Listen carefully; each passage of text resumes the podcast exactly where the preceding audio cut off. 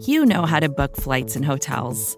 All you're missing is a tool to help you plan that unbelievable travel experience. That's why you need Viator. Book guided tours, excursions, and more in one place. There are over 300,000 travel experiences to choose from, so you can find something for everyone. And Viator offers free cancellation and 24 7 customer support for worry free travel. Download the Viator app now and use code Viator10 for 10% off your first booking in the app. Find travel experiences for you. Do more with Viator.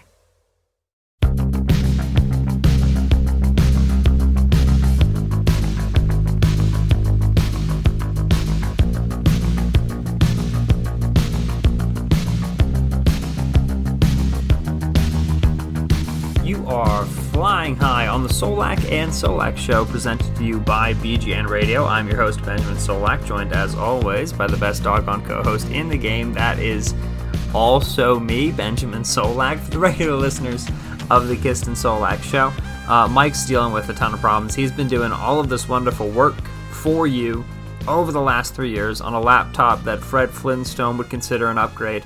Uh, he's been doing this forever and now has finally potentially had this laptop peter out on him. So he's on the bench uh, for today and, and into the weekend as he tries to get this figured out. Uh, if you like our show, make sure you rate, review, and subscribe so that Mike has enough money to buy a freaking desktop computer, uh, make his own life a lot easier. But because Mike's on the bench, it's just me for you. Basically, I said to Mike, listen, I'll run through the notes that I've got on the Ravens offense, on the Eagles offense, uh, and what this matchup could look like as we approach the Sunday 1 o'clock game. I will give you the audio, and if you want to use it, go for it. If you do not want to use it, feel free to ignore it. So, it's just me flying solo for this one. With that said, uh, the injury report on this Friday morning, looking at the Sunday game. The Eagles uh, once again have a laundry list of players on their injury report. Matt Pryor is considered questionable. Both DeSean Jackson and Alshon Jeffery were limited in practice on Thursday. DeSean has a better chance of playing per Pederson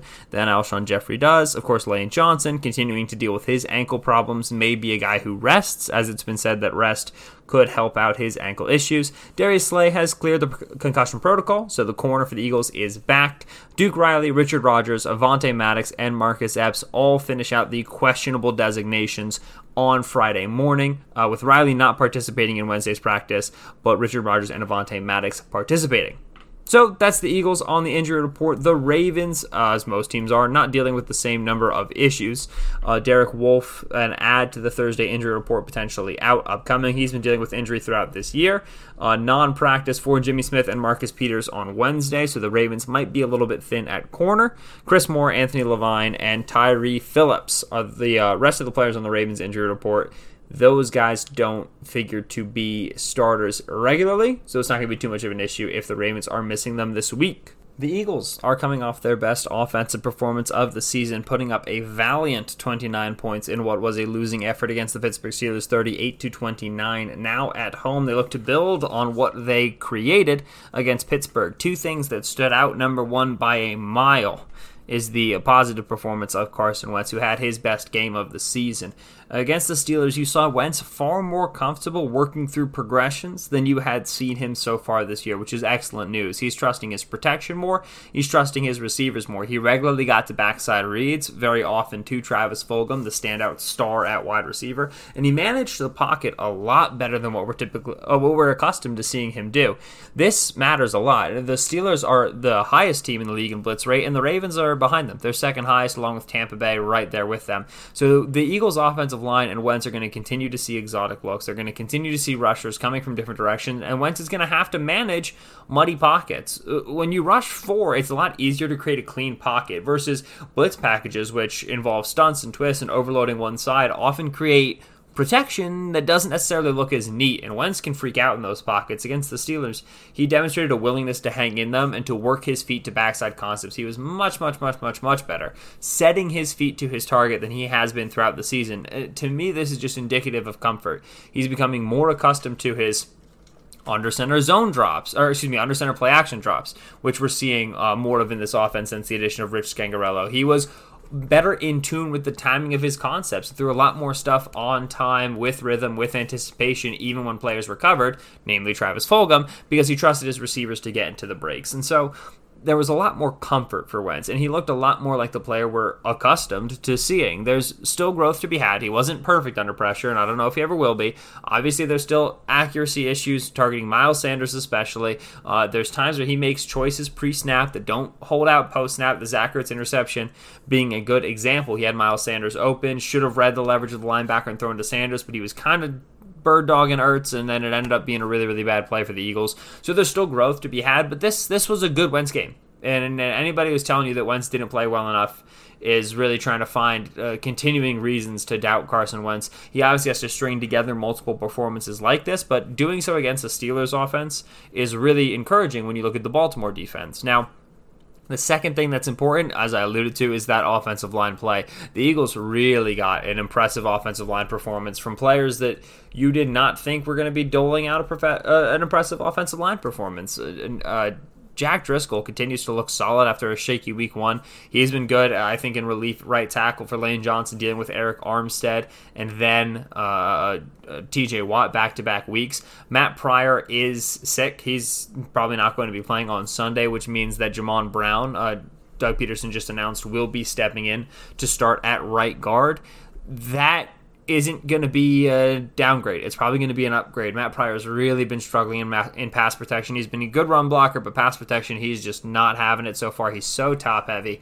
Uh, and so Jamon Brown, I think, is going to be a, po- a, positive in the pass protection column for the Eagles. Nate Herbig has been quietly solid. And then Jordan Mailata, who continues to have his issues, lose his reps, but generally not look like a player who just picked up football three years ago. He's more confident, more comfortable than that. And that's tremendous news uh, for the Eagles and the development of Mailata. This line will have to deal with similar issues to the one they dealt with last week in terms of passing off blitzers, communicating twists. The Steelers were successful generating pressure off of twists and stunts, which you can expect against most lines, especially a line with a ton of new starters on it. Adding Jamon Brown into the mix does mean that you should expect the twists from Calais Campbell, from Matt Judon, from Derek Wolfe in the event that he plays to continue to be a big part of the Ravens attack. That's where you're going to get the the inexperienced yet unmeasured communication between that center, right guard, right tackle complex, especially if Jack Driscoll's in there.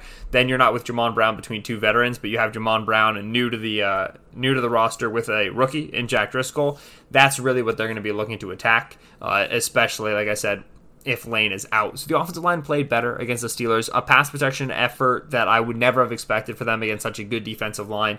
The Ravens throw a lot of similar stuff at you, but they also don't have the same amount of talent on the defensive line. Derek Wolfe, Calais Campbell, Pernell McPhee, Matt Judon is not nearly uh, Cameron Heyward, Stephon Tuitt, Tyson Alualu, TJ Watt, and Bud Dupree. So a reason to be excited there. Uh, the Eagles should have another successful week in pass protection. Now, the secondary in Baltimore has been playing a little bit better in true man coverage with guys like Marlon Humphrey, Marcus Peters, and Jimmy Smith. Of course, Peters and Smith, like we said, potentially questionable for this game. Um, but they, they have those good man cover players. The safety room isn't as good in in uh, in Baltimore as it is in Pittsburgh. Chuck Clark and DeShon Elliott with the loss of Earl Thomas uh, this past year, he obviously got cut for not being great in the locker room. Uh, has it drastically limited what Baltimore can do in their blitz packages. Earl Thomas was so good in the low hole for them, robbing intermediate crossers, robbing those those routes that were taking advantage of blitzing linebackers and sinking edges. And so you should look for the Eagles to be a heavy middle of the field target team, that intermediate middle of the field hole. This is typically where you think about a Zach Ertz game. Uh, obviously, he hasn't really had that one yet, but a Zach Ertz game. Travis Fulgham was much more so an outbreaking receiver against the Steelers, ran a lot of stuff into the boundary. If the Eagles want to feature him, they're probably going to want to give him more in-breaking stuff. Marcus Peters loves outbreaking route concepts because of how well he jumps those. So this may not be a big Travis Fulgham game. Maybe more so Greg Ward and Zach Ertz, the players that the Eagles like to use in the intermediate hole of the defense. And in terms of running the football, uh, Miles Sanders has been explosive, but really it's, it's either uh, you know, the 75 yarder against the Steelers or the various one yard, zero yard runs against the Steelers. This offensive line is going to struggle to run block. The Eagles uh, ran gap power blocking, much, much, much more so against the Steelers than I think we've ever seen them do under Doug Pederson, Deuce Staley, and Jeff Stoutland. I would expect that team to continue against the Steelers as the Eagles just do not have the communication or the athletes on the offensive line to be running zone. Nate Herbig cannot get on his horse quick enough. I don't think Jamon Brown has those legs anymore. They're going to be better using scheme to try to get some good angles, bringing in their H backs. You know, they use Jason Croom a little bit, using Zach Ertz, trying to get those looks off of power. It's not the best thing, as we saw. They only really had a one explosive run, and it was off of the draw, but that's the best they've got right now. Very difficult to get the running game off the ground. So people are looking for Sanders to be involved more that's where Wentz has to start being able to hit him accurately in the flat, hit him accurately on swings. They haven't called Sanders a true traditional running back screen in a couple weeks as well. Would like to see that in lieu of a running game, which I think they're going to continue to struggle to wake up, especially against a stunt heavy front in Baltimore. So my player of the game on offense for the Eagles will be Zach Ertz. I think that this has to be a Zach Ertz game. Patrick Queen and LJ Fort, your linebackers in Baltimore, likable guy in Patrick Queen, rookie who's coming off of an award for the amount of tackles he produced against Cincinnati, but he's still learning in man coverage. T- uh, LJ Fort, who Eagles fans should know is a good linebacker who somehow slipped through the Philadelphia fingers. Uh, his best ability is not man cover. These are better zone cover linebackers. If the Ravens take a page out of the 49ers and the Steelers books and drop safeties down to to into underneath zones to bracket and to rob Zach Ertz's route tree to get physical with him in the contact window, then you're going to have the man coverage outside that you need to take advantage of. The Eagles were able to do this with Fulgham last week against the Steelers. But if the Ravens stick to what they typically do, which is approaching tight ends as they do with wide receivers, especially when they're flexed out with just a safety, with Chuck Clark, with just a linebacker, with LJ Fort. This is a game where you need Zach Ertz to be successful over the middle of the field. Uh, this is a potential big Zach Ertz game, especially if the Eagles are down early. Then they need to be willing to pass the football. Zach Ertz, I think, should be their answer there. A reminder that this episode is brought to you by our sponsors at Benjamin Solak. Benjamin Solak is the uh, driving force behind the Kist and Solak show. He is the primary reason the show has been successful. Mike can't take this out. It's not allowed because he's not even on this podcast. He's editing it, but I dare you to leave it in, Mike. Uh, thank you, Benjamin Solak, for sponsoring this show. You are our benefactor and our leader. We love you so much. Thank you for that ad break, Brand. We really appreciate it. Now on to the Ravens offense against the Eagles defense. This is the one that should send shivers up your spine. The Ravens offense with Lamar Jackson at the helm has yet to come to Philadelphia. And of course, the Ravens offense this year has not looked like the Ravens high powered offense of last year. They're 21st in uh, team EPA by True Media. They are 20th in total yardage. They're coming off a rather quiet uh, outing against the Bengals, a defense that you do not really expect to stymie such an offense as talented as the Ravens. Mark Schofield of the QB SCO Show and of the Touchdown Wire has a really, really nice piece about how the Bengals. Uh, muddied some of the deep reads on, on, the Ravens' vertical passing attack in their quarters coverages. Ted Nguyen of The Athletic has a nice read about how the structure of the Bengals linebacking core, the structure of their front seven, made it easier for them to defend the Ravens' rushing attack on a week in which Lamar was a little bit hampered. He was coming in with a little bit of a knee injury. Obviously, he is off of the injury report now looking at the Ravens against the Eagles, the absolute biggest thing to know is that the Eagles simply do not two gap with their defensive linemen. If they do, it's extremely rare and it's Javon Hargrave. But generally, they want their edges flowing hard down to the mesh point. They want their three tech coming hard upfield, and they want their linebackers to be able to fit relative to the defensive lineman. Everybody takes a gap. This is not a model of a successful run defense against the Ravens. If you are aggressive coming downhill, which the Eagles are, the Ravens will get outside of you with Lamar Jackson. And they have done this across the course of the last year and a half with Lamar Jackson at the helm. When you watch what the Bengals did against Lamar, when you watch what even the Titans did in the playoffs against Lamar, obviously they got Lamar into a hole early, is that they were able to two gap not just with interior defensive linemen, but with big ends on the edge. And this allowed them to play slow into the mesh point. This is important because while a lot of what the Ravens run in their running game, pistol backfield, multiple back sets, looks like a read option play. Looks like they're making decisions live and in time. It's actually infrequent for the Baltimore offense to do that. The Baltimore offense wants to give you a play that looks like, you know, Lamar Jackson is reading, but to get their offensive lineman on the best angles and to get Lamar Jackson as quickly out of the pocket, as quickly into his run as possible. They usually predetermine their reads based off of what your defense does. And if they expect, for example, your unblocked defensive end to crash hard into the mesh point, which they will expect against Philadelphia because that's what the Eagles' ends are coached to do, then they will script the outside handoff, whether that's to the running back on inverted veer or it's to the quarterback on read option, whatever's getting outside of that end, they will script it. They will say, We are doing this no matter what read we get. We're just going to make it look like a read. We're going to make it look like a mesh point just to help confuse the defense. So it, it, you should consider it almost like a play action pass. Ball's never ever going to get handed off. They know the quarterback's going to keep it and throw it. Well, in Baltimore, they know what decision's going to be made before the ball is snapped on, on a large number, not all, but on a large number of their base running concepts.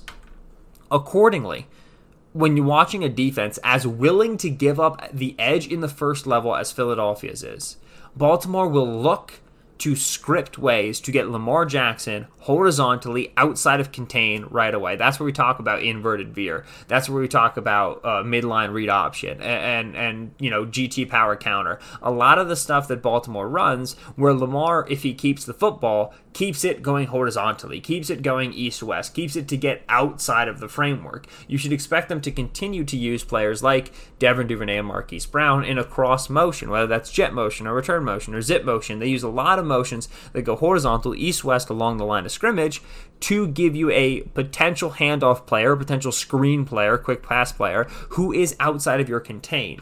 If the Eagles choose to play the Lamar Jackson backfield, the way that they typically play backfields that even have running quarterbacks, they will get ridiculously burned. It will be extremely ugly to watch. They do not have the athletes at edge to play aggressive into the mesh point and then chase Lamar Jackson down. Nobody does. And they absolutely, unequivocally do not have the linebacker, have the athletes at linebacker or safety to successfully attack the mesh point with edges and then have contain on the outside. They would have to be so wholesale in allowing their nickels to play downhill. Cre'Von LeBlanc, Nickel Robey-Coleman, Alex Singleton when he's flexed out over the tight end, Marcus Epps when he's the dime linebacker, K'Von Wallace when he's the dime linebacker. They would have to allow these guys to be so aggressive coming downhill that they would be very, very weak relative to the quick passing game and to the tight end passing game. And of course, Baltimore wants to throw the football to Mark Andrews, their tight end. It's worth noting that the Baltimore passing attack does not utilize a heavy amount of crossers the way that you've seen from Los Angeles, the Rams, who ate the Eagles up on offense, the way that Kyle Shanahan's offense typically does. They like to give you a conflated mesh points and moving linemen and, and, and a lot of run reads, and then they like to get vertical on top of you over that. They want to pull your safeties down into the line of scrimmage, and then they want to get on top of them. They want to pull your linebackers down to the line of scrimmage, and they want to climb on top of them. And so, once again, if the Eagles and Jim Schwartz insist on sitting in deep cover one, deep cover three, which is typically what they like to do with this man coverage they've been doing with Darius Slay, one deep middle safety, 15 yards back, they will hit seam shot after seam shot after seam shot, Y cross after Y cross, right in front of that deep middle safety. Rodney McLeod will end the day with 15 tackles, all of them 15 yards beyond the line of scrimmage. It will not be successful. You cannot play the Baltimore Ravens offense and the Baltimore Ravens backfield the way that you want to. You cannot dictate to them. The Jim Schwartz defense wishes to dictate. It will not be successful if it attempts to do this against Baltimore. So if the Eagles come out, this is the way we like to play defense, then you should anticipate giving up another 30 point game. Uh, and you're asking the offense against quite a good defense. Baltimore Ravens defense remains one of the higher ranked in the NFL you're asking your offense to be able to to not only survive in a shootout, but survive in a shootout against a team that is so successful running the football that they can eat away with a ton of clock. It is not a winning formula. And the fear is that the Eagles will once again find themselves unable to get a stop on defense such that a good offensive performance goes wasted. What then could the Eagles do? What choices could Jim Schwartz make in order to co- counteract the Baltimore defense? One, you have to ask your edges to play slower. We've seen uh, teams against Patrick Mahomes and Lamar Jackson this year rush not with the intention of getting to the quarterback set point, but with the intention of flushing him out of the pocket and then reacting to where he goes. Because if you get a good Josh Sweat rush that ends up where Lamar Jackson is, it's not going to end in a sack. He's too elusive. The Eagles need to slow down on the defensive line. They have never done this under Jim Schwartz, and I do not expect them to start, but they must slow down on the defensive line. They should also consider running drop eight coverages, something they've done infrequently but occasionally under Jim Schwartz, especially a couple years ago. They were doing it more 2018 when they were a heavy zone coverage team. Uh, they drop eight has been wonderful against talented passing attacks, talented quarterbacks so far this year. You're forcing them to hold on to the football. Lamar Jackson will get impatient in the pocket tuck too early or throw balls that uh, throw passing attempts that he should not be attempting. Uh, give you the opportunity for interceptions, for quick turnaround plays, defensive touchdowns, which would be humongous for the Eagles in this context. The only way to beat Baltimore is to get ahead of Baltimore and to force them outside of their running script. Defensive touchdown goes a long way for that. So the Eagles should look into drop eight and look into slowing their pass rush and playing more contained based in the passing game. In the running game, they should consider having eight men boxes, being able to play man cover behind that with Darius Slay on Marquise Brown. The rest of the Baltimore wide receiver room is weak enough that you should be fine with Robey Coleman and with uh, Avonte Maddox and with Cre'Von LeBlanc to defend those players. Play man coverage, load the box, and if you're going to insist on playing fast, okay, you're going to have to ask your nickels to be really, really good at run support. But again, I would encourage you play slower, investigate having the edges potentially two gap and then have your linebackers play behind those. And again, playing slower than you typically do. Let yourself react to what's happening in the backfield. Be right on your reads. Don't be aggressive against play action.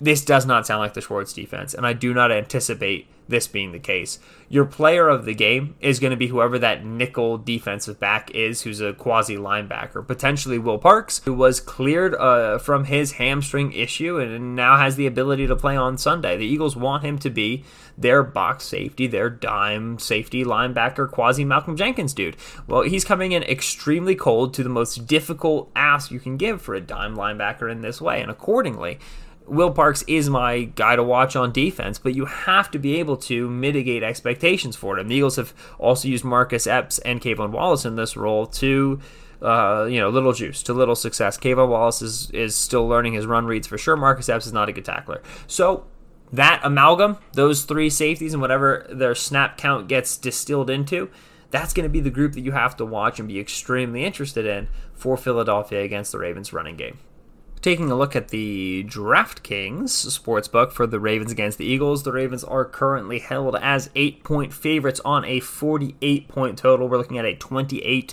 to 20 game. Baltimore over the Eagles.